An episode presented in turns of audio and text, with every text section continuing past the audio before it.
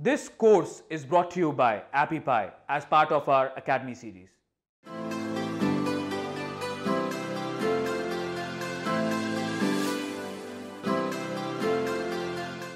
I know I said we're ready to start building, but there are a few quick technical things that we have to do.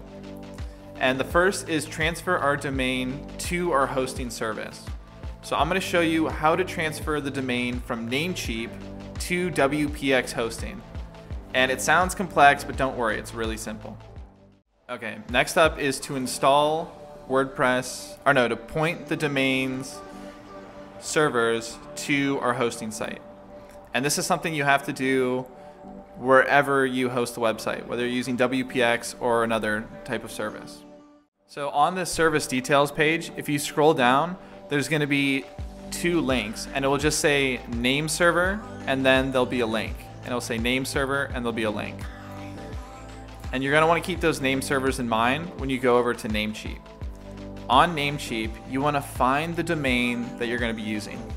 So like I mentioned before, for this tutorial, I'm to be using givebackyourgift.com. So if this was the domain you want to use, click on the manage button.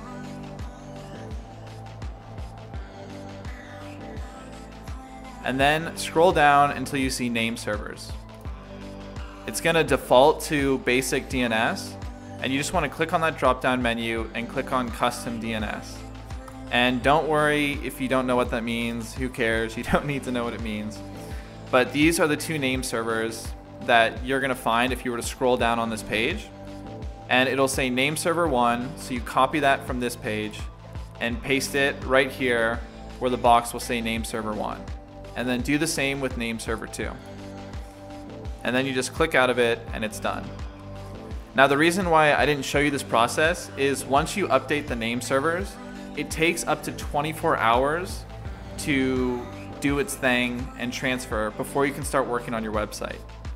Now, it usually takes just a couple of hours, but it's up to 24 hours. But since I already did this a couple of days ago, we're good to go.